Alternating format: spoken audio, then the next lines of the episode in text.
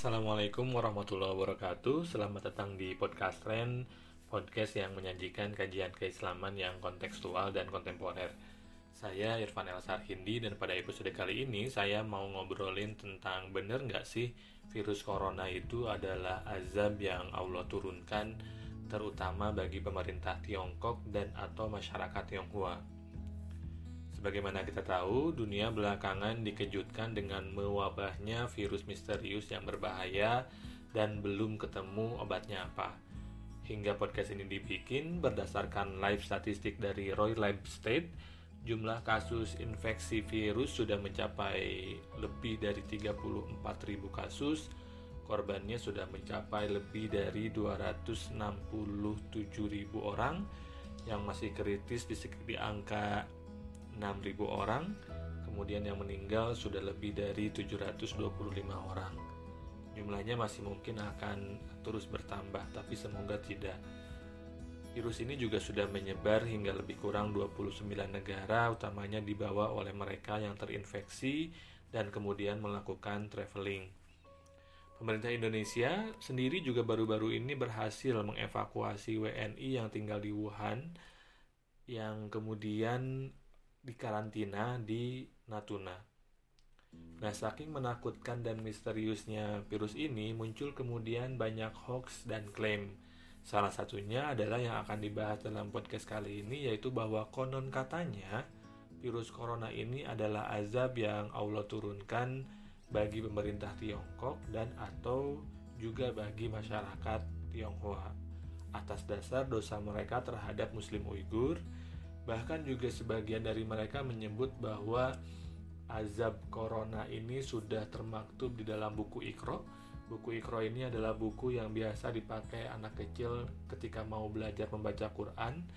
Dan dalam salah satu halaman di Ikro tersebut ada susunan huruf yang kemudian berbunyi Korona Hadasa Kazaba yang kurang lebih artinya corona akan hadir di zaman penuh kebohongan.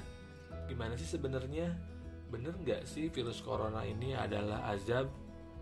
Bagi saya, bisa jadi, tapi tidak mesti, tidak harus, dan tidak selalu.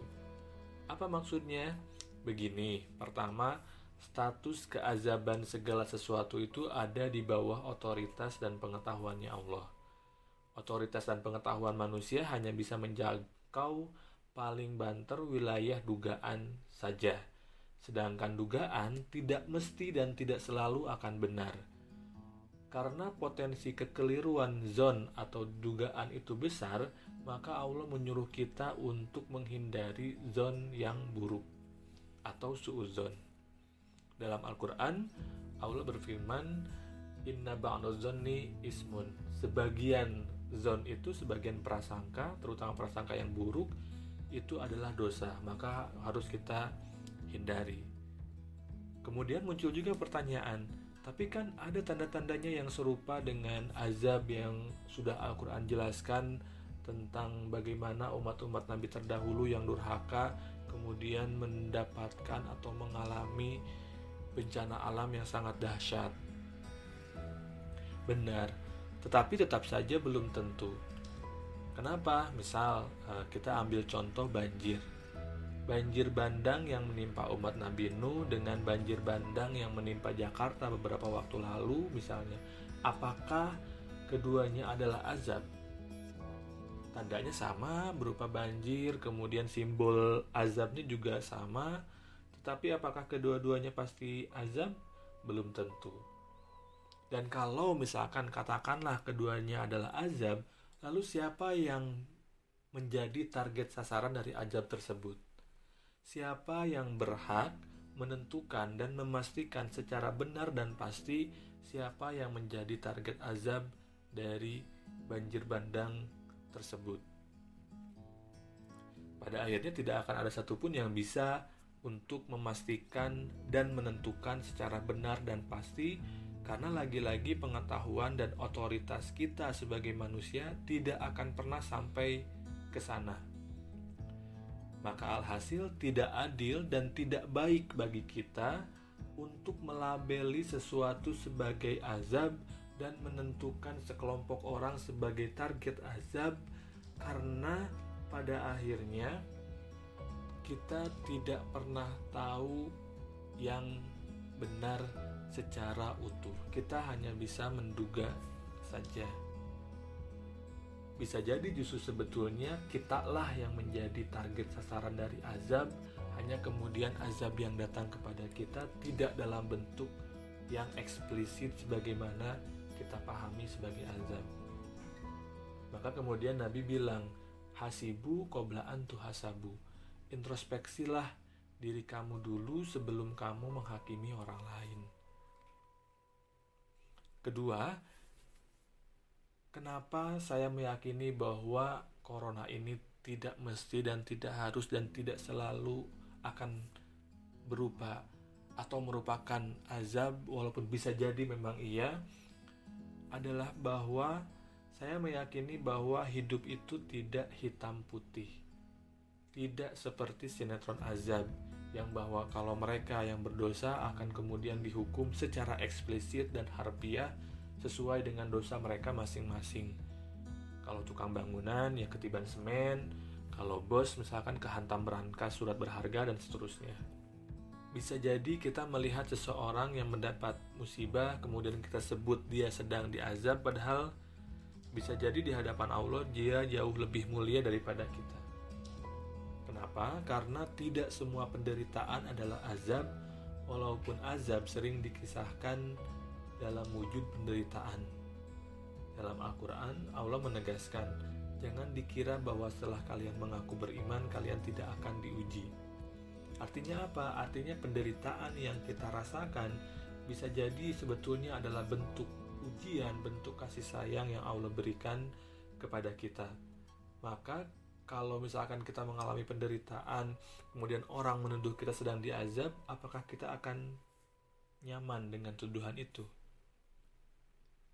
atau sebaliknya hanya karena kita tidak diazab kemudian kita merasa bahwa kita sedang dipilih dan disayangi oleh Allah? Belum tentu. Karena dalam Islam ada istilah istidroj yang bagi saya juga sebetulnya merupakan bentuk dari azab atau setidaknya bentuk ujian apa sih istidroj itu istidroj itu kurang lebih kalau dalam bahasa Sundanya bukan Sunda Empire ya itu disungkun diangkat tapi untuk dijatuhkan. Sederhananya kayak kita diberi segala kemudahan yang kelihatannya seolah-olah adalah anugerah dan rahmatnya, padahal sebetulnya adalah cara Allah untuk menjauhkan kita dari cintanya. Maka dari itu, yang kita perlukan hari ini dan kita perlukan terus-menerus adalah selain introspeksi juga keinginan untuk tidak menghakimi orang lain dan kemudian ke kedewasaan untuk ber, berempati. Kesadaran untuk melihat para korban virus corona ini sebagai sesama manusia, sebagai human being yang sebagaimana kita pasti juga merasakan sakit, getir, kesal, marah, dan seterusnya. Bagaimana caranya berempati? Sederhana. Pertama, tidak menghakimi, Kedua, tidak menyakiti hati orang yang sedang menghadapi sesuatu yang jelas-jelas amat berat. Ketiga, mendoakan. Keempat, menolong. Kalau menolong dan mendoakan tidak bisa, maka yang paling minimal adalah kita bisa menahan diri dari melakukan atau mengatakan sesuatu yang sebetulnya malah tidak meringankan beban, yang justru malah menambah runyam situasi atau tidak perasaan sekelompok orang tertentu. Kira-kira demikian podcast kali ini. Dukung kami dengan klik tombol like, subscribe, dan share. Yang mau ngajuin topik silahkan tulis pertanyaannya di kolom komentar. Dan jangan lupa podcast Ren juga bisa banget nih di streaming di platformnya Anchor dan Spotify. Uh, terima kasih, saya Irfan Elsar Hindi, pamit undur diri. Wassalamualaikum warahmatullahi wabarakatuh.